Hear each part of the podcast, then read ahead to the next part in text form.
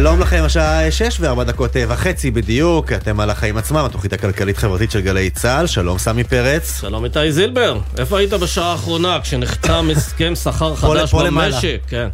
אז אה, באמת נחתם הסכם אה, שכר חדש, שיהיה במזל טוב, ואתה יודע, מעורר תהייה, האם ההסכם הזה נחתם בדיוק בשבוע שבו החקיקה המשפטית מתקדמת, האם זה מקרי, האם הלחץ על יושב ראש ההסתדרות להשבית את המשק, הלחץ הגובר, הוא זה שפה משחק תפקיד. תורגם למסמך שחותמים עליו אולי. כן, כן, אז אה, שאלה, שאלה טובה, כמה הדבר הזה ריחף באוויר, ובכלל גם אנחנו נדבר פה על ההסכם החדש, מה הוא כולל, מה יש בו, מי נהנה ומי פחות. פחות. כן, ומחר אה, עוד יום אה, שיבוש, אפרופו מחאה, ועוד יום שיבוש במחאה על המהפכה המשפטית. יש מקומות עבודה, אנחנו יודעים ומדברים איתם לפעמים, שמאפשרים לעובדים למחות, נותנים להם ימי חופש, משחררים אותם יותר מוקדם, ויש כאלה שפחות. ובכלל, המחלוקת הפוליטית, חברתית, ציבורית, חדרה כבר מזמן לכל מקום וגם למקומות העבודה. תכף ננסה להבין איך בכלל מתמודדים עם הדבר הזה, איך אנשים שאתה יודע, אה, כן. לא מצליחים אה, להסכים על שום דבר ברפורמה, כן. עובדים אחד עם השני, ועוד יותר האינטריגות של רגע, הוא יצא להפגין, עכשיו אני עובד יותר קשה בגללו, ואתם נותנים לו, ו... ננסה להבין איך פותרים את הדבר הזה. אני יכול להגיד לך שבקבוצת הוואטסאפ של חברי המילואים שלי, היו הרבה מאוד נטישות בחודשים האחרונים, בגלל ויכוחים שהתלהטו יותר מדי. נשאלת השאלה אם היו מכתבי אל תקראו לנו למילואים יותר, לא, תן לנו את זה. האמת שכולם כבר חתיארים כבר לא עושים אוקיי, מילואים, אבל אה, מי שכן, יש שם שם הרבה מאוד התלהטות. תשמע, אה, יצרני החלב גם פותחים חזית מול שר האוצר סמוטריץ', בעצם תכלס.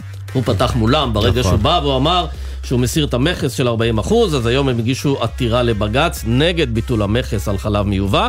אה, הם טוענים ששוב, מי שירוויחו מהמלאך הזה הם בעלי רשתות השיווק. מיד נבין איך ולמה. נעסוק גם אה, במשלחות התלמידים אה, לפולין, הסוגיה הזאת חוזרת לפתחנו, היום דיון סוער, סוער למדי בכנסת, ולא תאמין מי שוב פעם משלם את המחיר. מי? אנחנו, הציבור, כי המשלחות האלו עומדות להתייקר, ואפילו מאוד, תכף כל הפרטים כאן אצלנו, אבל קודם, סמי, מה הכותרת שלך להיום. שמע, אז אתה מכיר את סאגת היכן יקום שדה התעופה הבינלאומי הבא של ישראל? אני נולדתי לסאגה הזאת ואני כבר עוד מעט בן 39. יפה, אז היא תלווה אותנו עוד הרבה מאוד זמן, כי המדינה, מה שנקרא, מתבחבשת. מותר להגיד פה מתבחבשת? פה מותר מה שאתה רוצה. אני אומר אממה אוקיי. כל הזמן כשאני אה, רוצה, זה אוקיי. פה מותר. אז המדינה מתבחבשת עם זה כבר למעלה מעשור, וכמה ועדות כבר קבעו שהמקום האידיאלי הוא ברמת דוד בעמק יזרעאל, רק שהתושבים שם ממש לא מעוניינים עם מטוסים שיעברו להם מעל הבית. אה, לעומת זאת, תושבי ופרנסי הנגב מאוד רוצים שהשדה הזה יוקם בנגב, זה יכול להביא לשם משהו כמו 30 אלף מקומות עבודה, mm-hmm. משהו אסטרטגי. העניין הוא שפרנסי הנגב ופרנסי הגליל בכלל לא מנהלים את ההצגה הזו, אלה צה"ל ובעיקר חיל האוויר. שוב חיל האוויר, שרוצה את שמי הנגב פנויים במקרה הזה. אבל אתה יודע, יש פה גם הרבה מאוד פוליטיקה קטנה, כי ראשי הרשויות בנגב לוחצים על שרת התחבורה מירי רגב להצהיר שהשדה יוקם בנגב, למרות שהממשלה מתנגדת לכך, והסיבה היא שבנובמבר יש בחירות לרשויות המקומיות. אז הם רוצים שעד הבחירות הרעיון הזה יישאר אה. באוויר, שתהיה איזה פנטזיה כזאת. שיהיה מה להבטיח. בדיוק, שיהיה מה להבטיח. אחר כך, אלוהים גדול. ורגב משתפת פעולה עם העניין הזה, והיא מנסה לדחות את ההחלטה, אבל אתה יודע, אני אומר, אם היא באמת רוצה לקדם הקמת שדה תעופה בנגב, היא צריכה לבנות איזושהי תוכנית אסטרטגית רחבה יותר לפיתוח הנגב, שיכלול שדה תעופה, רכבת מהירה, אתה יודע מה? אולי אפילו פינוי של איזה בסיס. אחרת, הנגב יישאר חצר אחורית ונטולת משילות של מדינת ישראל. כן, אבל אנחנו פה מבחירות לבחירות, גם בארצי וגם במקומי, אז... כן, זה העניין, שהבחירות מנהלות את האירוע הזה. בדיוק, בדיוק. הבחירות בחיל האוויר. לא, אהבתי גם את הקטע שכאילו... אנחנו אפילו לא, לא מנסים לשנות את ההחלטה או להשפיע על ההחלטה, רק אל תחליטו עד הבחירות כן. לרשויות המקומיות, נוכל להבטיח שנעשה את הלובינג לדבר הזה. זה השיקול המרכזי כן. בכל דבר. זה, מה נשאר? עוד שלושה חודשים. טוב, הכותרת שלי, סמי, מגיעה אה, מארצות הברית, מוושינגטון שם, עובד ומתגורר, אה, איש אחד, אה, חשוב מאוד, שגרירנו בארצות הברית, מייק הרצוג. היום חיים לוינסון מפרסם בעיתון הארץ שמשרד החוץ מתכוון, מה זה מתכוון? לוחץ על מלא לרכוש בית חדש לשגריר. העלות צנועה למדי, רק 12.5 מיליון דולר. כסף קטן. היום זה משהו כמו 45 מיליון שקלים, קצת יותר. הבית, בטח תשמח לשמוע, מרווח למדי, הוא משתרע על פני דונם. דונם. דונם, שטח של שלושה דונם, אבל הבית הוא דונם, אלוהים שישמור. יש בו שבעה חדרי שינה, בריכה ואפילו מרתף יין. אתה יודע, שיהיה ככה, אם רוצים לסיים את היום בכוס אה, יין אדום כזה על אמא שלי הייתה שואלת הנשמה. על הבית הזה, איך אני אנקה איך אותו? מנקים, בדיוק, איך מנקים. עכשיו, זה לא שלמשרד החוץ אין בית בוושינגטון, דווקא יש לו בית השגריר לשעבר דר- דרמר. הוא, בזמנו, שהיום הוא שר בממשלה דרמר, טען שהבית לא עונה על הצרכים של משפחה עם ילדים, ושהוא גם מרוחק מבית הכנסת, ושמאוד מקשה עליו בגלל שהוא שומר אה, שבת. אז משרד החוץ אה, שכר לדרמר בית אחר, והבית שבבעלות המדינה נותר נטוש מאז ועד היום כמעט עשר שנים. בינתיים השגריר הנוכחי הרצוג מתגורר בשכירות. דמי השכירות החודשיים צנועים למדי, 25 אלף שקלים מדי חודש. כסף קטן. דולר, איזה שקלים. דולר, נכון, אמרתי שקלים? לא, מי מדבר בשקלים? דולר. חישוב זריז למי שאין לו מחשבון בראש כמוך, אה, סמי, יגלה שבעלות של הבית החדש, 12.5 מיליון דולר, אפשר לשכור את הבית הנוכחי ללא פחות מ-41 שנים. אוקיי? ואפשר אגב לקחת את כל הכסף הזה, 12 מיליון דולר, לקנות בו איזה משהו ולעשות תשואה גדולה אחרת, השנים נכון. האלה. כן. לרוב אני לא אוהב לצקצק על עלויות של דברים כאלו, כי באמת שהשגריר צריך מקום ראוי, גם לארח, גם לפעול, וגם שיקולי אבטחה מאוד משמעותיים, וסביר להניח שמספר הנכסים המתאימים בוושינגטון לא גדול, ומחירם בהתאם. אוקיי, סבבה. אבל לקנות בית בעלות של ארבעה עשורים של שכירות, זה בעיניי קצת מוגזם ואני עדין. במשרד החוץ אגב אומרים שבכלל תכננו להרוס את בית השגריר הקיים, זה שהמדינה אה, מחזיקה בבעלותו, ולבנות אחד חדש. האמת, אחלה תוכנית. אממה, הבטחתי לך אממה. התוכנית תקועה בגלל כשלים בירוקרטיים, בכל זאת בירוקרטיה אמריקאית. עכשיו המשרד אה, בבעיה, כי, עד, כי בעל הבית של השגריר הרצוג רוצה למכור את הנכס, והרצוג יצטרך להתפנות. ומכל זה, יסלחו לי, אני מתנחם בעובדה שהצרות שיש לכל שוכרי הדירות בישראל הן אותן הבעיות, אותן הצרות שיש לשגריר ישראל בארצות הברית, יעלה כמה שיעלה. וכמה מפנים אותו מהבית. וכמה שוכרים אפשר היה להכניס לבית הזה. אה, אצלנו. החיים עצמם, אנחנו מתחילים? מתחילים. תשמע, העיתוי הזה של חתימת הסכם השכר החדש הוא באמת מאוד uh, מעניין, ממש לפני שעה, ובשעה שכולם לוחצים על ארנון בר דוד uh, להשבית את המשק. Uh, ישראל פישר, כתבנו לענייני כלכלה, יספר לנו מה יש בהסכם הזה, ולמה הוא נחתם רק עכשיו, למרות שדיברנו עליו כבר לפני שלושה חודשים. שלום לכם, שלום לשניכם. כן, אז השאלה הראשונה היא אה, באמת למה הוא נחתם רק עכשיו. אם אתם זוכרים במרס, כשהיו את ההפגנות הראשונות, נקרא לזה, נגד התהליכים הראשונים בתוכנית המשפטית, כונסה מסיבת עיתונאים בקריית הממשלה, שר האוצר, יושב ראש ההסתדרות. הפגינו אז ביחד חזית מאוחדת והציגו הסכם שכר באמת אה, משמעותי שכלל מענק חד פעמים לעובדים של 6,000 שקלים, המענק הזה כבר שולם. אז נשמעו אה, טענות שלכאורה אה, משרד האוצר קנה את השתיקה של יושב ראש ההסתדרות אה, כדי שלא יביע עמדה נגד התוכנית המשפטית. ההסכם עוד לא היה מוכן אז, ומבחינה משפטית היו הרבה מאוד סעיפים שהם היו צריכים להשלים ועוד כל מיני דברים. העקרונות הוסכמו, אבל הפרטים הקטנים של הסכם משפטי לא היו מוכנים בשלב הזה, שלושה ולכן... חודשים לוקח לסגור לנסח. פרטים קטנים, לנסח פרטים קטנים? הפלא ופלא, הנה עכשיו אנחנו בגל השני או השלישי של המחאות והצליחו להגיע לסופו של דבר לפרטים הקטנים וככה חתמו על זה. כמובן שאני מדבר בעוקצנות, גם באוצר, גם בהסתדרות טוענים שאין שום קשר והיו צריכים פשוט אה, להשלים את הפרטים הקטנים, אבל הנה, ככה זה קורה עכשיו, ממש אה, כשהלחץ על יושב ראש ההסתדרות גובר, הוא חותם על ההסכם כשלצידו יושב אה, מנכ"ל משרד האוצר, הוא לא התייחס בהרחבה לתוכנית המשפטית, מה שאנחנו כן יודעים זה שהוא נסע ביחד עם בכירי האוצר ובכירי ההסתדרות להיפגש עכשיו עם אה, שר האוצר בצלאל סמוטריץ' במשרדו בירושלים, להגיש לו את ההסכם, אבל אנחנו יודעים שיש עכשיו פגישה בין סמוטריץ', שר האוצר, לבין יושב ראש ההסתדרות ארנון בר דוד. אבל בואו נדבר גם על כמה דברים שיש בהסכם. אז זהו, אז קודם כל צריך קודם- להגיד, תוספת שכר רוחבית בשווי ממוצע של 11 אחוזים, שחלקה שקלי, 500 שקלים לכל אחד, וחלקה אחוזים, 6 אחוז, משהו כזה, והרעיון הוא בעצם לצמצם את הפער בין בעלי השכר הגבוה לבעלי השכר הנמוך. האמנם?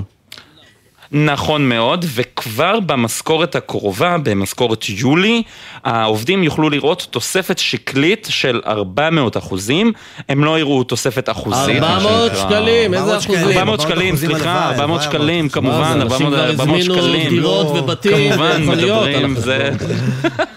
ישראל, כן, את הרצונות שלך על עלייה במשכורת, אני מבקש, לא פה מול כולם. אני מנהל את ההסכם השכר שלי בשידור, מה זאת אומרת? בדיוק. אז 400 שקלים כבר ב... 400 כבר במשכורת יולי. כן, באוקטובר הם יראו תוספת של עוד 100 שקלים, שזה חלק מהתוספת השקלית, ואז התוספת האחוזית תתחיל להיות, סליחה, אוקטובר 2024, לא אוקטובר הקרוב, צריך להדגיש, Okay. אוקיי. והתוספת האחוזית תתחיל להיות רק מדצמבר 2024, ותוקף ההסכם הוא עד 2027. צריך להגיד שהמענק החד פעמי, כבר הזכרתי, הוא שולם, מענק בגובה נכון. 6,000 שקלים, שהיה אמור אה, זה בעצם היה לכסות על מקדמה הפערים. לזה, כאילו יש מזה קשקוש כזה של בירוקרטי, זה היה מקדמה על חשבון, אבל זה בעצם היה מענק חתימה. כן, ומשהו כזה, ויש גם את אה, נושא של קיצור שבוע עבודה, שזה דבר מבורך. שבוע עבודה במגזר הציבורי יקוצר בשעתיים, מ-42 שעות ל-40 שעות אה, ש- שבועיות. זה יקרה בשתי פעימות מאוקטובר 2023, ואז בספטמבר 2024, וזה טוב, כי אנחנו בעצם מדברים הרבה יעלה, מאוד כן. כאן בישראל, כן, בדיוק. אנחנו מדברים הרבה מאוד כאן בישראל, שעובדים הרבה מאוד, אבל... לא עושים כלום בעבודה, אז זה לרכז את העבודה בכמה שפחות שעות, אז זהו, נעבוד פחות. נעשה עוד פחות. כן, לא, לא שלא עושים כלום. הדבר שיש הוא הרבה זמן. לא, כן. בישראל עובדים המון שעות, נדמה לי משהו כמו 1,800 שעות בשנה, לשם השוואה באירופה עובדים 1,400 שעות בשנה, כלומר פער מאוד רציני. זה המון, אבל המון הרעיון הוא בהשוואה שככל שאתה. נמצא יותר שעות בעבודה, התפוקות שלך יורדות, אתה מתעייף. תסתכל איך אתה נראה אני לא בשעה יודע מה שש אני לפעמים. בפייסבוק כשאני יושב ב- במערכת, כן. אז... שי אה, תספר, לפני שנייה ביקשתי התפוקה. תוספת של 400 אחוז בשכר, אתה אתה אומר שאתה לא עושה כלום, ישראל. ישראל אני פישר. אשאר כתבנו. כתבנו לכלכלה, תודה. תודה. להתראות.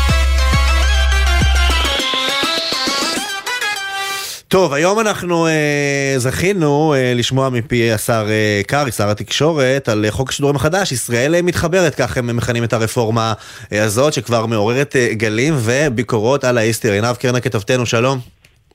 שלום לכם, אה, אה, סמי ואיתי. כן, אז אה, בעצם הבוקר הזה שר התקשורת שלמה קרעי תדרך את העיתונאים לקראת תזכיר החוק של חוק השידורים שפורסם ממש לפני שעתיים ויעבור להערות הציבור ביום חמישי. בואו נפרט ככה את עיקרי החוק.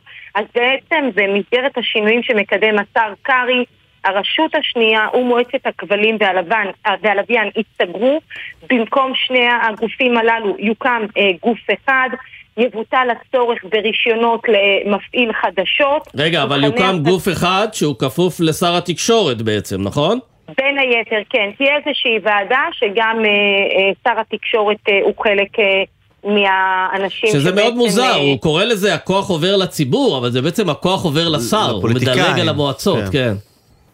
לא, נכון, כן, הוא דיבר באמת על זה שתהיה, איך הוא הגדיר את זה? שהצופים והאזרחים יצביעו באמצעות השלט, שלא תהיינה הגבלות, הוא גם דיבר על כל הנושא של פרסומות ואפילו דמי מנוי, כדי שבעצם כל אחד יוכל אה, לרכוש את החבילות כפי שהוא רוצה.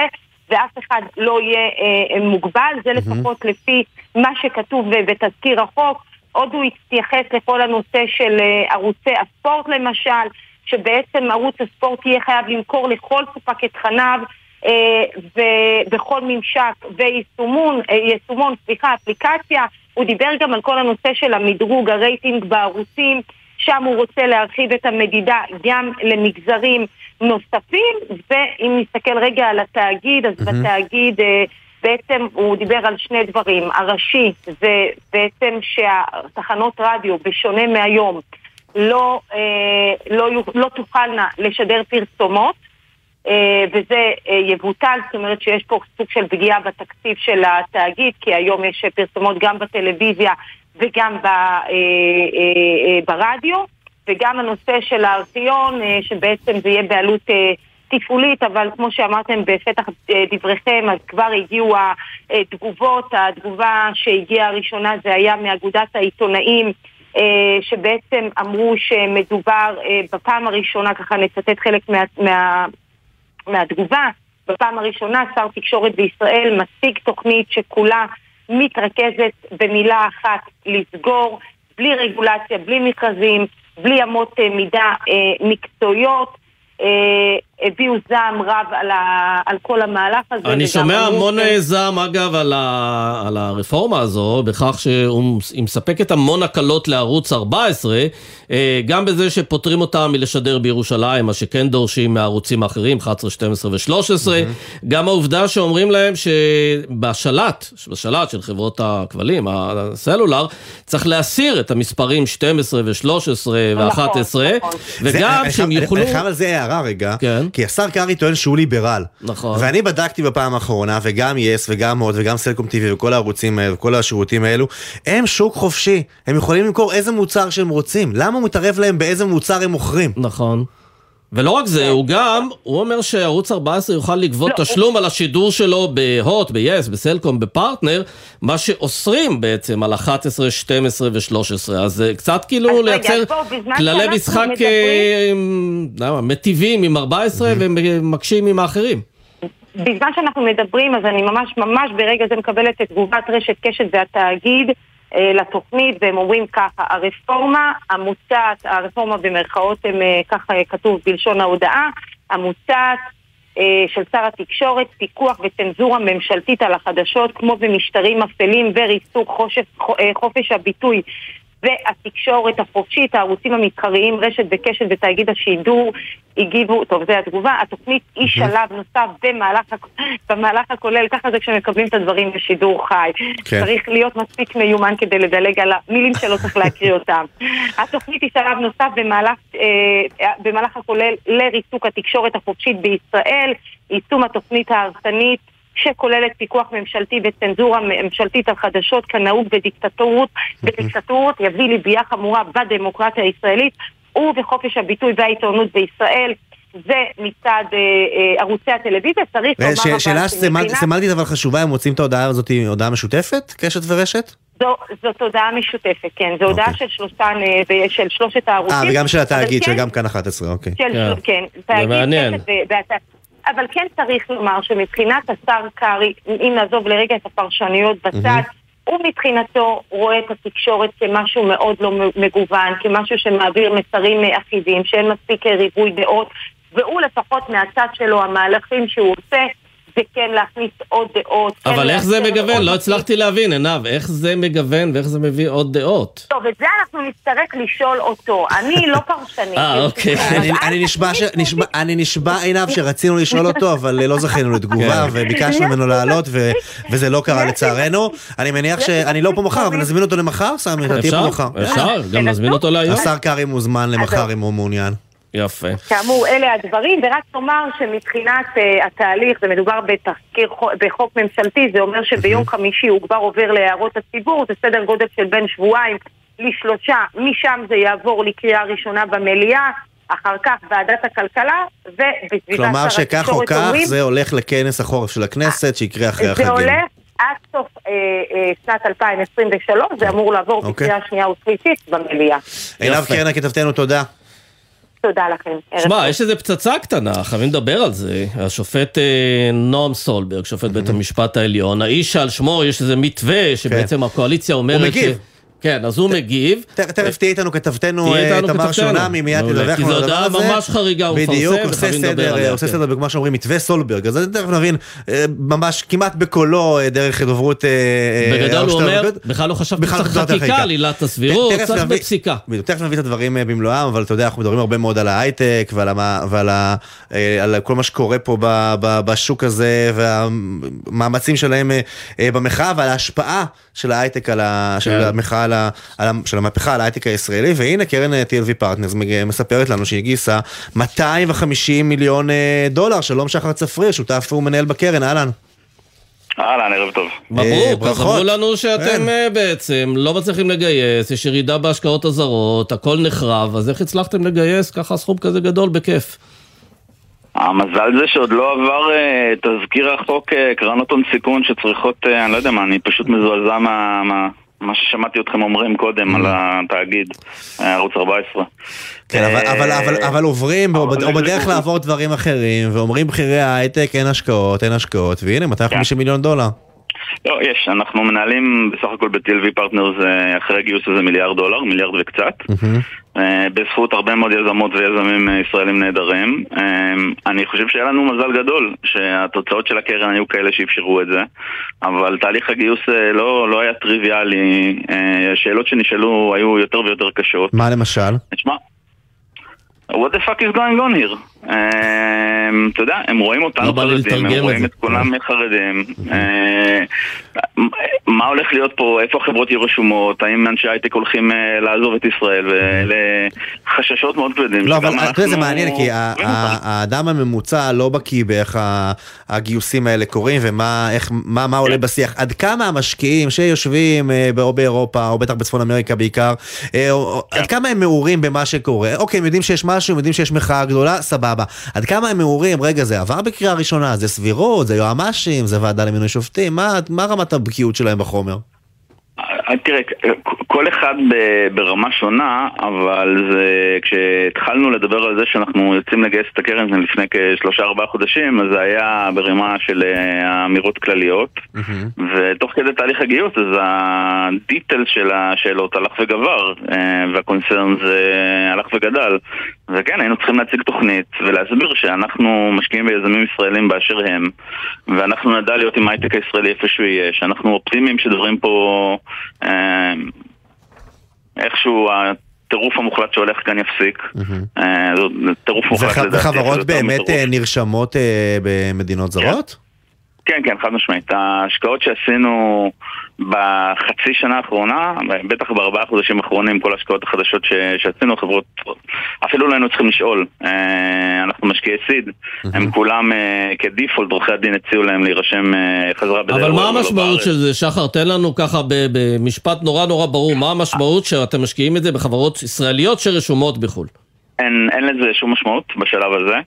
המשמעות זה, זה רק אה, ישפיע כשיהיה או אקזיט. הנפקה בצורה מסוימת וגם זה בצורה חלקית, זה תלוי בזהות של מי מחזיק כמה equity. אז הרישום הזה יותר נועד לאותת אה, signal של ודאות משפטית שמחפשים בחברות. הסכנה האמיתית היא, ואת זה אנחנו גם רואים, והחשש שלי הולך וגדל, זה שאנחנו רואים אה, מפתחים שואלים על רילוקיישן ובאים למנכ"ליות ולמנכ"לים ואומרים להם תגידו אולי נפתח מרכז פיתוח בברצלונה או האם אנחנו פותחים מרכז באנגליה או בארצות הברית אה, וזה מתחיל לקרות, זה לא, לא דיבורים בעלמא. כן, זה משהו, אבל, רואים- אה, רואים תנועה, מטוסים מתחילים להתמלא? לא, ל- ל- למרבה המזל לא, אה, זה, זה כרגע מקרים ספורים, אבל, אבל נושאים שנידונים. אני חושב שאף אחד מאיתנו לא מרים ידיים, ו- וכולנו פה, אתה יודע, אנחנו, תפיסת עולם שלנו היא ידועה ופומבית, ו... אבל אה, כן, מטריד, אה, ממש מטריד. אז אתה יודע, במקום שנהיה מאושרים שהצלחנו להביא עוד 250 מיליון דולר, שזה כסף זר כולו, אה, לארץ כדי להשקיע בעוד עשרות אה, יזמים ויזמיות עם פאשן, אה, אני לא יכול לסמוך היום, לא כן, אני כן, הוא לא באמת מגיע. לארץ, הוא כן, מגיע... רק לסיום. אה, אה, צפריר, אה, אם, אה, אם הייתם אומרים למשקיעים שלכם שאתם משקיעים ביזמים שבעיקר נמצאים בישראל, לא הייתם מצליחים לגייס את הסכום הזה? הם סומכים עלינו שאנחנו אה, נדע להמשיך לתת להם את התשואות ושאנחנו ננהל את זה כפי שצריך. אבל ההצהרה שלנו הייתה שזה יהיה יזמים ישראלים באשר הם, ואני מקווה שזה ימשיך להיות באשר הם כאן, ועוד יותר אני מקווה שלא נמצא את עצמנו ששכבה של אנשי פיתוח עוברת לחו"ל. שחר לא יודע, אני צפריר, חושב שהשבועות הקרובים קריטיים. תודה רבה על ההזמנה לשידור. תודה לך, שותף ומנהל בקרן אה, TLV פרטנרס, תודה, להתראות. להתראות.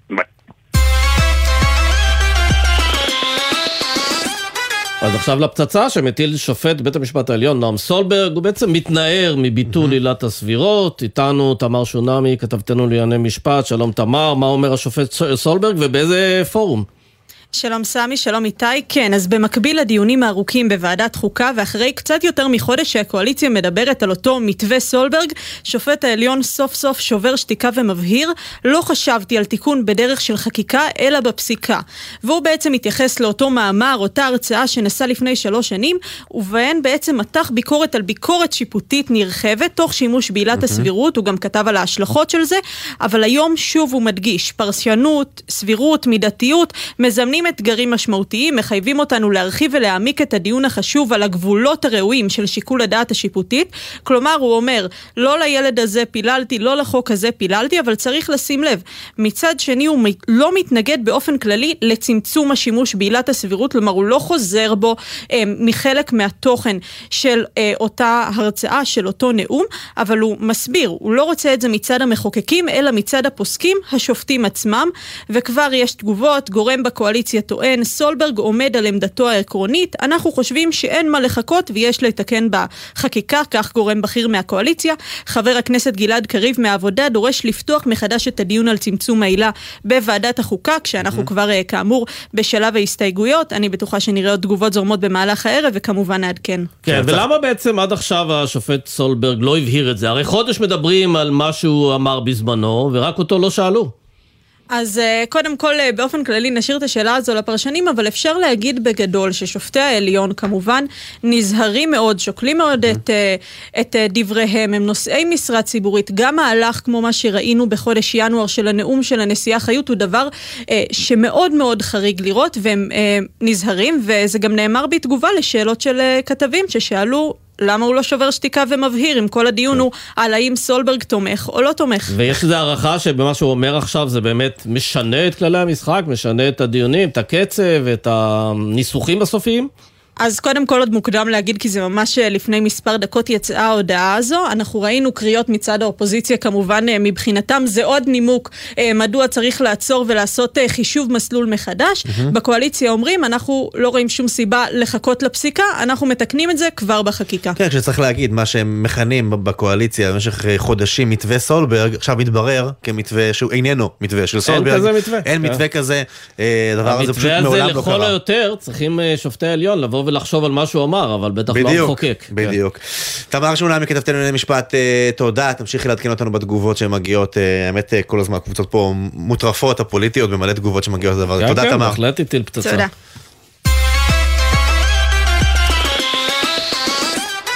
ואנחנו נשארים בענייני המחאה, אה, זרקנו ככה בהתחלה, אה, דיברנו על זה בקטנה, אתה יודע, מקומות עבודה, הרבה אנשים מתקבצים, עובדים ב open space, עובדים במשרדים, חלקם אה, חלוקים, צריך לנהל ככה... מקומות עבודה, אפילו עבודה, במשפחות אתה רואה שם נכון. קרבות וריבים וויכוחים, כן. אז אנחנו מנסים להבין, כי זה בסוף הופך לאתגר ניהולי מורכב, גם חלק מהעובדים רוצים למחות, אז מה תגיד להם, לא למחות, תוריד להם נכון. יום חופש.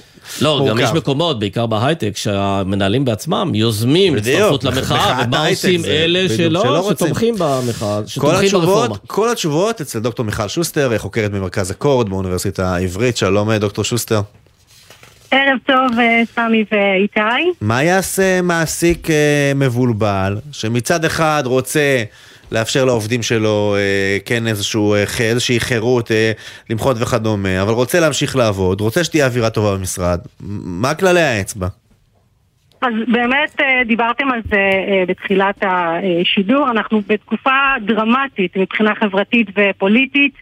אה, אני עובדת המון שנים עם ארגונים, וחלק תמיד אומרים, אצלנו אין פוליטיקה, הפוליטיקה לא נכנסת. Uh-huh. צריך להבין קודם כל שהמצב הזה פשוט לא נכון. אנחנו בתקופה שנוצרות קבוצות זהות חדשות, תומכי הרפורמה, מתנגדי הרפורמה, והדבר הזה נכנס ומחלחל לתהליכים ארגוניים ש... קורים בשגרה, בין אם זה למוכנות של עובדים לעבוד אחד עם השני, אה, שיחות המסדרון וקבוצות הוואטסאפ, להכיר בזה שהדבר הזה הוא קיים. אה, צריך להבין שאנשים, חלקם חיים בתחושה של, של איום ממה שקורה בחוץ, שגם אה, עשוי להשפיע על מה שיקרה להם במקום העבודה. למשל, מה קורה, אמ, אוקיי, אני, אני רוצה ללכת להפגין, לא רוצה להפגין, מה קורה אם אני שייך לדעה אחרת ומחר יש הפגנה בקפלן לאנשי אה, ימין? האם גם אז ייתנו לי לקחת אה, אה, יום חופשה? איך העתיד הת, התעסוקתי שלי? המצב הזה באמת מחדד קונפליקטים בין אז מה יכול המעסיק שלו. לעשות? לתת אה, יום חופש לכל מי שרוצה לצאת למחות? כי בסוף אני אבוא ואני רוצה ש- אני רוצה למחות על אה, על צבע המדרכות כן. בעיר שלי, זה לא מחאה חשובה מבחינתם. אז אני כאילו- כאילו- כאילו כל- המעסיק מהמם. נדרש לדרג את החשיבות של המחאות. אה, אני לא יודעת אם אה, לד- לדרג את החשיבות של המחאות, אבל קודם כל להבין שהמרחב הציבורי של העבודה לא יכול להיות ניטרלי. המנהלות והמנהלים צריכים להיות פה אה, בתור modeling, בתור מנהיגים, ולהתאמץ. להפוך את המרחב הזה לכמה שיותר אה, הוגן. אגב, את לא לתת ממליצה למנהלים לבוא ולהגיד לעובדים שלהם, חבר'ה, אל תביאו את המחלוקות הפוליטיות לתוך הארגון, שימו את זה מחוץ לא- לא לעבודה, זה. לגיטימי? זה סתימת פני פיות, מה זאת אומרת? לא, מה זה סתימת פיות? לא אם אתה עובד. במפעל ואתה מייצר אה, חלקי חילוף למשהו, אה, זה לא מקום שבו אתה אומר, זה זה מקום לדיונים, זה לא, מקום אבל כדי זה- אבל זה לייצר. מקום ש... זה- אה, זו אמירה שמתורגמת לסתימת פיות, אבל דוקטור שוסטר, כן, אני בבקשה. חושבת שזה מאוד מאוד תלוי ב- באופי של הארגון ובמי שעובד בו. אני חושבת שצריך לנהל את זה ולא לתת את הדבר הזה להתנהל בפני עצמו, כי אם נשאיר את המצב, הדינמיקה תסלים. אנשים יפרשו מקבוצות הוואטסאפ, אנשים לא יגיעו למקומות עבודה. הרעיון הוא לנהל את זה בצורה חכמה. איך אפשר לעשות את זה? יש סקאלה של אפשרויות וזה מאוד מאוד תלוי אה, אה, אה, במנהלות והמנהלים. החל מלהנכיח בזה שיש פה מתח, ועד לפעולה בצורה יותר אה, מעורבת, כמו למשל אה, מתן אפשרות לעבוד מרחוק, או ימי חופש, ובכלל לשאול את העובדים מה קשה להם בתקופה האחרונה. תומכי כן, הרפורמה לעבוד? מהבית, המתנגדים. לעבוד במשרד. כן. אני מוכרח לשאול דוקטור שוסטר, תראי, יש אה, אה, עיקר המחאה, ימי השיבוש, המחאה הנרחבת, היא של צד אחד מתנגדי אה, החקיקה המשפטית. באות חלק מהחברות ואומרות, אוקיי, אנחנו ניתן, זה קורה בעיקר בהייטק, אבל לא רק, מאפשרים לכם יום חופש, אם אתם רוצים ללכת לה- להפגין, כמו מחר, כמו שבוע שעבר וכדומה. מה אמורים לחשוב או להרגיש אלו שלא. רוצים להפגין, אבל... בדיוק. אבל פתאום נדרשים לעשות את העבודה של אלה שהולכים להפגין, כי העבודה לא מסתיימת, זה שמישהו הלך להפגין זה, העומס לא ירד במשרד.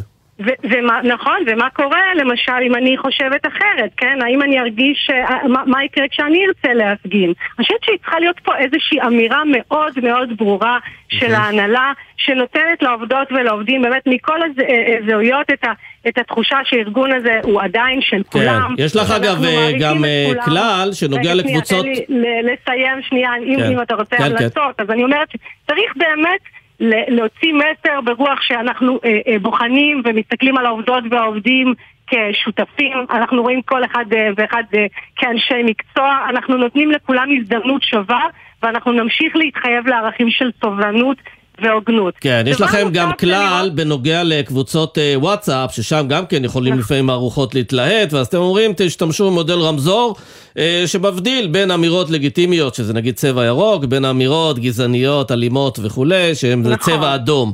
אה, זה אז- קיים אז היום בארגונים? זה כבר קיים? אז תראה, וואטסאפ זה כלי, זה כלי מסלים, בטח שבמקומות אה, עבודה. צריך אה, לבדוק באמת מה, מה, אה, מה עושה טוב לעובדים, ויכול להיות שקבוצות וואטסאפ ארגוניות צריכות להישאר מחוץ לדיון הזה, למשל כסוג של מרחב אה, נקי מתמונות למשל מההפגנה או אה, בדיחות. נשאיר את זה מקום וואי, שהוא וואי. נקי, ואם, ואם לא, אז באמת להגדיר אה, אה, את כללי השיח ב, אה, בארגון, מה נחשב לעמדה שהיא לגיטימית למרות שהיא לא נעימה אולי לצד השני, מה נחשב לאמירה שהיא לא מכבדת, ומה אוקיי. אה, היא, היא התבטאות שהיא מכלילה או גזענית או אלימה או שוללת את קיומו בכבוד של הצד השני, וזה יכול להיות כל צד של כן. המצב אוקיי. הנוכחי. דוקטור מיכל שוסטר, אה, מרכז הקוד, האוניברסיטה העברית, אני אה, אה, תודה. ממליצה לכולם להיכנס לאתר של מרכז הקוד, שם מופיע- מופיעות כל ההמלצות להתנהלות ניהולית אה, נכונה. חשוב לנהל ולא להיות מנוהלים על ידי הדבר ואנחנו הזה. אה, נאחל בהצלחה למעסיקים. תודה דוקטור אה, שוסטר, אנחנו יוצאים לשתי דקות ושש שניות של הפסקה ומיד חוזרים.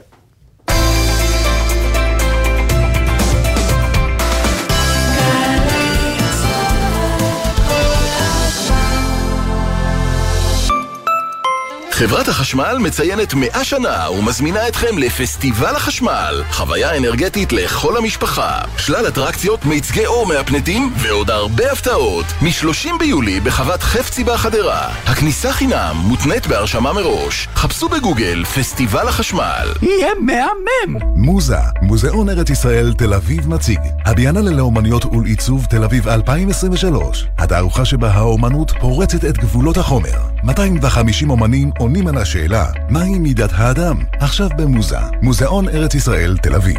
עשר, עשרים, שלושים. אל תהיו ילדים, אזור העסקים חולון מזמין אתכם לשחק במגרש של הגדולים. רק 15 דקות מתל אביב. אתם מוזמנים להצטרף למגוון החברות במשק שכבר החליטו. אזור העסקים חולון. האם חשבתם פעם עד כמה האזנות סתר נפוצות בארצנו? אני לא זוכרת תיק בלי האזנות סתר. איך קרה שאלפי ישראלים מצאו את עצמם מכורים למשככי כאבים? זה הפך להיות תלות טוטאלית. או איזו עזרה מהמדינה מקבלות משפחות הנעדרים האזרחים בארץ? כולנו נמצאים לבד המערכת הזאת. כל אחד מהנושאים הללו חי ובוער ומשפיע על החיים של אלפים מאיתנו. אבל מתי בפעם האחרונה שמעתם מישהו מדבר עליהם? בדיוק לשם כך יצרנו את התחקיר. גלי צה"ל בשיתוף פעולה עם שומרים צוללים בכל פרק בהסכת אל התופעות המסעירות ביותר, אך הנסתרות והרחוקות מהכותרות היומיומיות. התחקיר, בהגשת עמית תומר ורוני זינגר, בכל זמן שתרצו באתר וביישומון גל"צ גלגלצ, ובכל מקום שאתם מאזינים להסכתים שלכם. עכשיו בגלי צה"ל, סמי פרץ ואיתי זילבר עם החיים עצמם. חזרנו. יש סערה בכנסת היום. יש יום שאין בו סערה בכנסת? כן, זהו, אבל הסערה דווקא בנושא אחר, הנושא של המשלחות אה, לפולין. איתנו כתבתנו לענייני חינוך, יובל מילר. שלום יובל. שלום לשניכם. מה? בלגן? כן, אפשר להגיד בלאגן, כן, חד משמעית. אה, ועדת החינוך קיימה היום אה, דיון משותף עם הוועדה המיוחדת לטיפול בשורדי השואה, אה, בהמשך להסכם בין ישראל לפולין שנחתם ממש לאחרונה, במסגרתו הוחזר, הוחזר, הוחזר בעצם המסע לפולין, אבל עם רשימה של 31 אתרים מומלצים שפולין המליצה עליהם, שבעצם הם אתרים קצת שנויים במחלוקת. בדיון הזה בעצם התבקש יד ושם להציג איזושהי סקירה של אה, אה, בקרה שהוא עשה, אבל מנכ"ל יד ושם צביקה פיירייזן סיפר אה, בוועדה שהוא כן נערך להוציא משלחת של חוקרים ומדריכים עם משרד החינוך, אבל ממש שבוע לפני המשלחת, משרד החינוך ביקש ממש להימנע אה, מההוצאה של המשלחת הזאת, והתגובות היו די אה, מופתעות. אנחנו נשמע קטע מהדיון שהיה היום. אין סיבה להוציא את המשלחת הזאת להבנתו של משרד החינוך והוא ביקש מאיתנו להימנע מהיציאה הזאת ואנחנו לא נוטים לבזבז כספי ציבור סתם אז אה, לא הוצאנו אותה. אין לכם מידע על כל האתרים? לא, גם לא היה לנו קודם. הם החליטו שאין צורך לבדוק. ברשימת האתרים יש אתרים מומלצים. איך אפשר להמליץ אתרים שאתה לא יודע מה הם? האמת זה מדהים, שאלה מתבקשת. איך אתה ממליץ על אתרים שאתה לא יודע מה הם? כן, אז בעצם ההסבר של משרד החינוך זה שהאתרים שהתלמידים יבקרו בהם, אלה אתרים שהם ביקרו בהם עד עכשיו, אבל מדובר ברשימה מומלצת רשמית של משרד החינוך לביקור. זה גם אתרים חדשים שנוספו אחרי ההסכם עם הפולנים, נכון? זה לא... הפולנים רוצים. בדיוק, זה... בדיוק, מדובר באתרים חדשים שנוספו לבקשת הפולנים. לא ממש ידוע איזה תכנים מועברים בהם, למעשה יש גם אה, אה, חוקרים שאומרים שבחלק מהאתרים ממש מעבירים נרטיב שונה לחלוטין מהנרטיב mm-hmm. היהודי, נרטיב פולני אה, ואפילו קצת אנטישמי, אבל גם אה, אירוע חריג קרה בדיון הזה. יושבת ראש אה, הוועדה לטיפול בשורדי השואה, חברת הכנסת מירב כהן הביעה תמיהה להיעדר נציג מזכירות, מזכירות פדגוגית מטעם משרד החינוך, כי היא רצתה שהוא פשוט יסביר את הבחירה באתרים הללו, שהוא ייתן מענה לשאלות שצפו במהלך הדיון. היא האשימה את משרד החינוך שהוא ממש ביזה את הוועדה, אבל באופן חסר תקדים, מתאם אה, קשרי ממשל של משרד החינוך ביקש להוציא את הנציגה שלו מהוועדה. בואו נשמע את האירוע הזה. נפריט את השירות, מה שאמור להיות אחריות של משרד החינוך, כיוון שהוא חוטא לתפקידו, נעשה את זה באמצעות אה, ארגון פרטי, וזה שרק את פה מטעם משרד החינוך, למרות שביקשנו ודחינו את הדיון. סליחה, אני מוציא את הנציגה שלי מהדיון, תודה. אה, עם כל הכבוד, עם כל הכבוד למשרד החינוך, לא מקובל שמשרד ממשלה, בגלל שיושבת ראש ועדה מתבטאה בצורה כזו או אחרת, או אמרה עמדתה, אה, יצא מהדיון. כן, שמח בכנסת. יובל, בוא נגיד מילה על העלויות של המשלחות, כי המשלחות האלו מתייקרות.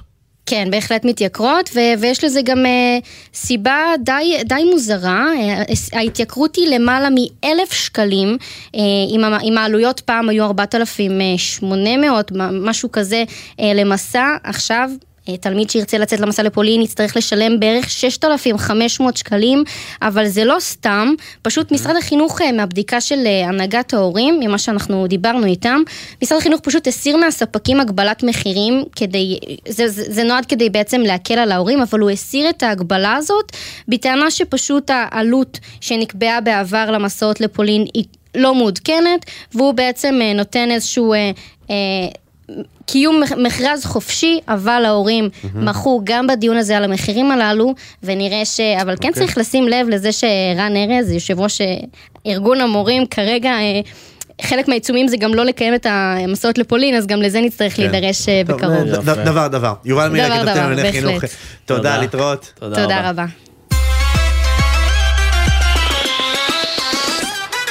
יאללה, אז הקרב על החלב. קדימה. אז אה, הוגשה עתירה היום של אה, מועצת החלב, התאחדות יצרני החלב ואגודת מגדלי הצאן המכונה עזיזה. שזה חידוש עבור כולנו. כן, שזה זה, נגד הסרת המכס על יבוא חלב, הם אומרים שזה צו להריסת משק החלב. ואיתנו איציק שניידר, מנכ"ל מועצת החלב, ערב טוב. אהלן, ערב טוב, שלום לכם. אז מה, אתם אומרים שיש פה מניפולציה שעשו לכאורה ראשי רשתות השיווק כדי לייצר איזשהו מחסור שלא היה ולא נברא?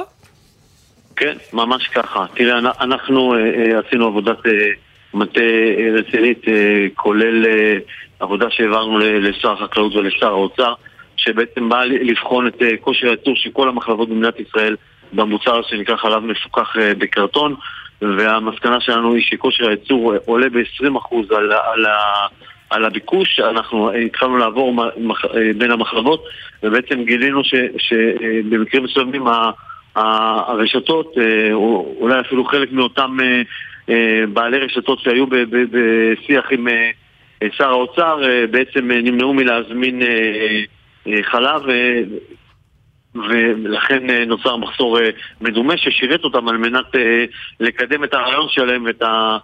ואת הפעילות שלהם לאורך השנים לפתוח את, את היבוא של החלב ה... רגע, אני, אני, אני מנסה להבין. אני הלכתי לסופר וראיתי שאין חלב. זה, כל זה היה חרטא? לא יודע אם כל זה היה חרטא, היו, היו, היו אה, אה, מקרים שהיו תקלות וגם לקחנו על זה אחריות, mm-hmm. אבל אה, המחסור, המחסור האחרון ש, ש, שעליו דובר, בהחלט בחלק מהמקרים, בחלק מהרשתות, מחלבות פנו לבעלי הרשתות, ביקשו להגדיל את ההזמנות, הם נמנעו מלהגדיל את ההזמנות. אז מה עשיתם זה? אז מה עשיתם עם עודפי החלב? רגע, סליחה, באותו יום שאחת המחלבות אה, ביקשה להגדיל אה, אספקות אה, לאותו בעל רשת שנפגש עם שר האוצר, אז הם לא הגדילו ובעצם יצרו מחסור מדומה. אז, אז מה עכשיו בעצם, מה, מה שסמי שאל, מה, מה, מה עשיתם עם כל החלב ש, שלא... לא, כן, זה נשמע לא כאילו היו עודפי חלב שזרקתם לפח, כי הרשתות לא רצו לקבל את זה מכם. האומנם? באמת, באמת, כן, האומנם. בדיוק ככה, באמת בתקופה האחרונה אה, מצד אחד ראינו מחסור אה, על, על המדפים, שאנחנו אה, צריכים עדיין ללמוד ולנתח את הסיבות שלו. מצד שני, לנו היו עודפי חלב, כי אנחנו ממשיכים לייצר את הכמות לפי התכנון, וכן, ייבשנו הרבה חלב בתקופה. כן, תגיד לי, מה החשש שלכם בעצם? שברגע שיתברר שאפשר להביא חלב, וזה לא כזה סיפור, וזה אולי אפילו יהיה יותר זול, זה פשוט יחסל הרבה מאוד רפתות? קודם כל כן, כל יבוא שייכנס זה יהיה על חשבון הייצור המקומי, כל, כל חלב שיבוא מעוטף ורשה זה יהיה על חשבון עוטף עזה, וזה דבר ראשון. אבל דבר שני, גם uh, תפקידנו uh, להתריע, אנחנו עשינו את זה עם החמאה, אם אתם זוכרים, uh, אותו, תהליך עברנו עם, החמאה, פתחו את החמאה, הורידו את הפיקוח ואמרו שהיבוא תהיה חגיגה גדולה והצרכנים ירוויחו וסיסו וסימחו. מה שאנחנו רואים בפועל, שמי שהרוויח זה שתיים או שלושה יבואנים אה, גדולים, הציבור משלם היום 100 אה, ו-150 אחוז יותר על החמאה. אנחנו לא, לא רוצים שהדבר הזה יקרה גם אה, בחלב המפוקח. החלב המפוקח זה המוצר הכי נמכר במדינת ישראל. אגב, כששר האוצר הכריז על המהלך הזה של פתיחה ליבוא, הוא הגדיר את זה כמהלך היסטורי, הוא אמר ככה בשולי הדברים שהוא גם יאפשר יבוא של, הגדלת יבוא של עובדים זרים לענף. אה, אתם דיברתם איתו על זה? זה הגזר אחרי המקל. זה הגזר, כן. אבל, אבל אולי, אולי לא צריך את העובדים זרים, כי הענף יצטמצם, אז אה, לא יודע. לא צריך אותם, אל תביאו. לא צריך, כן. כן. אתה יודע, אני, אני, אנחנו שומעים את זה ואני אומר, הרי יוקר המחיה הוא, הוא משוגע. אין אפשרות, כן, איכשהו, ש, שהרי החלב עלה לפי דעתי פעמיים בשנה האחרונה, אני מניח שמתישהו זה יקרה פעם נוספת. אמ, אם החל... אתה יודע, יגיד המאזין הממוצע, אם עכשיו יבוא של חלב וחוסך לי כמה שקלים, מה אכפת לי מי מרוויח מזה? אז, אז אני אגיד. אה, קודם כל לגבי יבוא חוסך לי כמה שקלים. תראו, אנחנו מכירים את התהליך, אנחנו יודעים איך זה עובד. יביאו חלב, אני אומר לכם, גם אמרו לנו היבואנים בשיחות סגורות, הם הולכים להפסיד כסף על החלב, הם הולכים לממן את זה על מנת אה, לתקוע אה, רגל בדלת ועל מנת אה, למוטט את, את השיטה ולמוטט את מנגנון המחיר המפוקח, בדיוק כמו שעשו עם החמאה, ואתם תראו שבשלב מאוחר יותר יסירו את הפיקוח על, על, על החלב והמחיר יעלה ויגידו אין מה לעשות, זה השוק חופשי, פעם עולה פעם יורד, סיפורי סבתא והציבור משלם 150% יותר על החמאה, אלה העובדות. יפה, דוקטור שניידר, אנחנו... איך אפשר להוריד את המחיר? רגע, שאלתם שאלה חשובה, איך אפשר להוריד את המחיר, ואנחנו בעד. אז לא צריך להמציא, צריך להעתיק מה קורה באירופה ומה קורה בארצות הברית. באירופה, בארצות הברית יש מע"מ מופחת או שאין מע"מ בכלל על, על uh, מוצרי חלב, זה כבר מוריד לך... עכשיו אתה מבקש מהאוצר להכניס את היד לכיס, בוא אל תגזים. רגע, רגע, אני, אני אמשיך לבקש ממנו להכניס את היד לכיס, ובאירופה ובארצות הברית מממנים, תומכים תמיכה ישירה ברפתנים, על מנת שימכרו את החלב יותר בזול. זה מה okay. אוקיי. שעושים בעולם, אלה הכלים שמשתמשים בכל העולם, תומכים בחקלאות במדינת ישראל, שקל אחד אנחנו לא מקבלים במדינת ישראל. אנחנו נראה מה, איך זה ייראה, איך, איך יהיה הטעם וגם מה יהיה המחיר של החלב שנפגוש אותו בסופר. איציק שניידר, מנכ"ל מועצת החלב, תודה. תודה. תודה לכם. אה, אנחנו רוצים לדבר עם אמיר שוצמן, שהוא מנכ"ל צוות ארגון גמלאי צה"ל, ערב טוב. ערב טוב לכם. אתם פונים לשר הביטחון אה, ולרמטכ"ל, ואתם אומרים לו, אנחנו גמלאי צה"ל מבקשים מכם לחזור מהסכמה שאליה הגעתם משרד האוצר, שבעצם מקזזת הצמדה למדד אה, בגמלה של אה, אנשי צה"ל, אנשי הקבע של צה"ל, בעצם הגמלאים. אה, איך זה נולד? זה כתוצאה מזה שבאמת פתאום יש אינפלציה, אז אה, הרגשתם שיש איזו שחיקה בגמלאות? לא, אבל כהמשך לרעיון הקודם שלכם, הפעם אה, האוצר מכניס את הכיס של הדייר. רגע, אתה בורח לנו? רגע, אמיר, אנחנו לא שומעים אותך, נעלמת לנו רגע. אמיר? אמיר?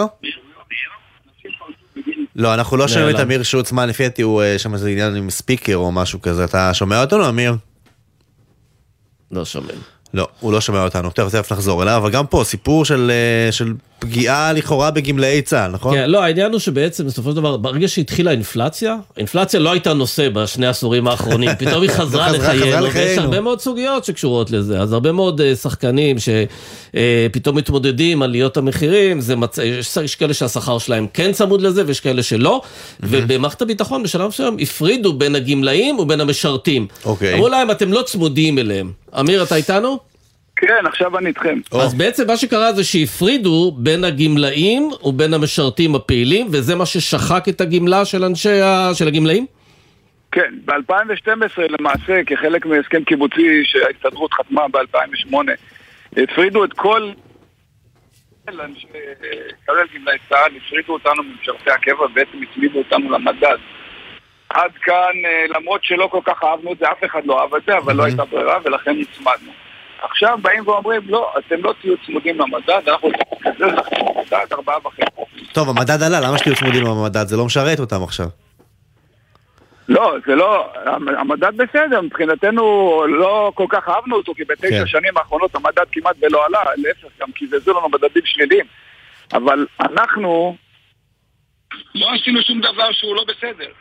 אנחנו קיבלנו הגדלת רמטכ"ל של, אני הייתי 29 שנה בצבא, קיבלתי... כן, אמיר, כן, אנחנו לא מצליחים לנהל ככה את השיחה, לא שומעים אותך טוב. בוא ננסה לשפר ונחזור. אה, אבל שוב, קרב, שוב, גמלאים, גמלאי צה"ל במקרה הזה, אתה יודע, זה כן. אפילו לא משנה מאיזה גוף, אתה רוצה תניחו להם. האייטם הזה, קוראים לו תוספת יוקר. פעם קראו לזה ככה בשנות ה-80, כן. כשהייתה אינפלציה, המחירים עולים, אז תן לנו גם כן פיצוי. אנחנו נגיד תודה לאמיר שוצמן, כי זמננו גם מתקצר ואיכות הקו לא טובה. עוברים לדבר הבא. אז תשמע, אה, איתי, יש לנו פינה שקוראים לה בעל ערך. נשמע משהו חיובי. הזו, רק חיובי, okay. אוקיי. ואנחנו מדברים פה על מיזמים שעושים טוב לאנושות, oh. אנחנו רוצים לחשוף את זה. למה אנחנו לא פותחים עם זה? שלא יגידו שאנחנו רק שליליים, ונמצא איתנו בוריס פוסטיליניק, שלום.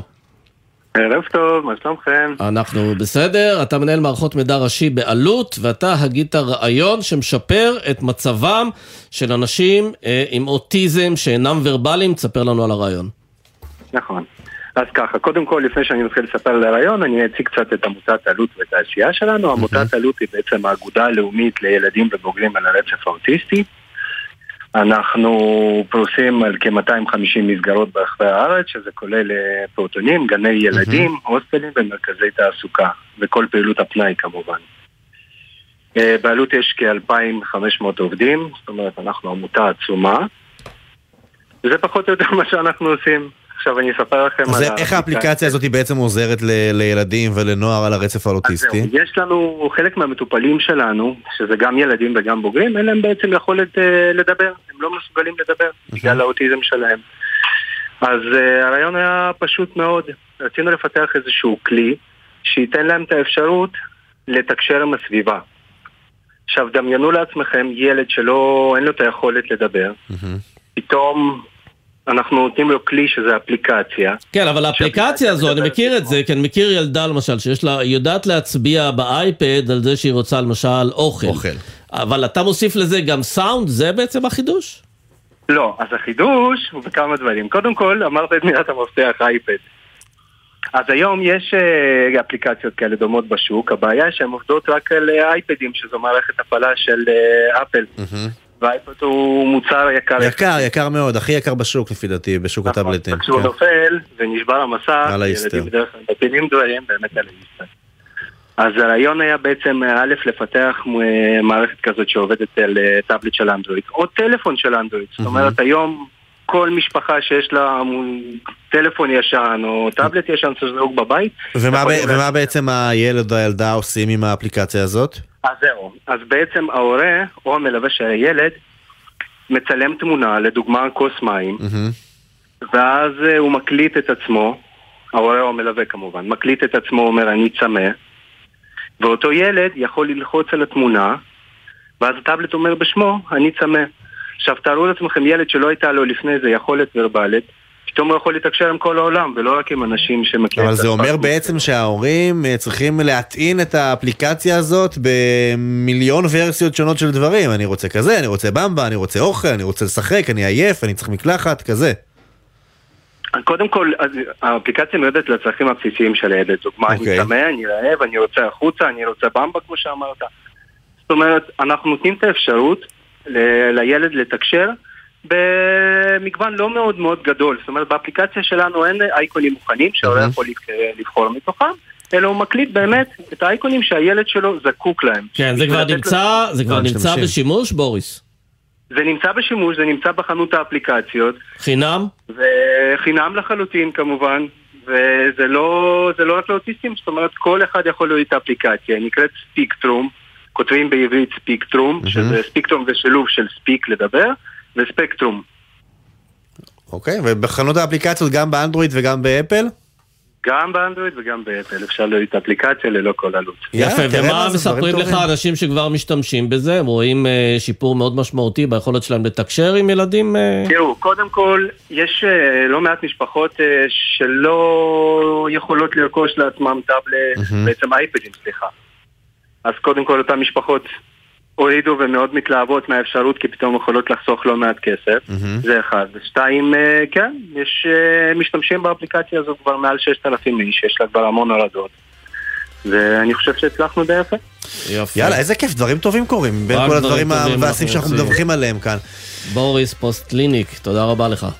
תודה, שיהיה אחלה ערב, ביי ביי. תראה מה זה, האות מבשר שאנחנו כבר צריכים להתקפל, עוד לא אז עוד נגיד לא אבל התחלנו. תודה, כן. לברק בטש ונועה ארז שהפיקו אותנו, לליאור רונן שהיה לביצוע טכני, ליוסי ריס, עורך הדיגיטל, מיד אחרינו 360 ביום עם עידן קבלר.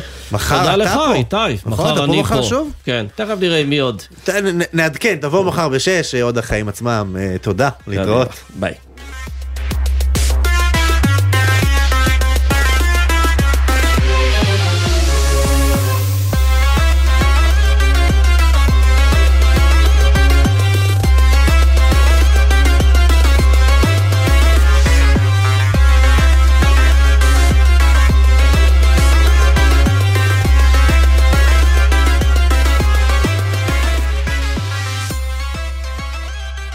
בחסות כל מוביל, היבואנית הרשמית של יונדאי, מיצובישי, אורה, מרצדס וג'נסיס, המציעה מגוון מסלולי קנייה מותאמים אישית, לפרטים כוכבית 3862. בחסות מקס, המציעה הלוואה לכל מטרה שתרצו, כוכבית 9192. אי עמידה בפירעון ההלוואה עלולה לגרור חיוב בריבית פיגורים והליכי הוצאה לפועל, כפוף לתנאי החיתום ולאישור המלווה מקס.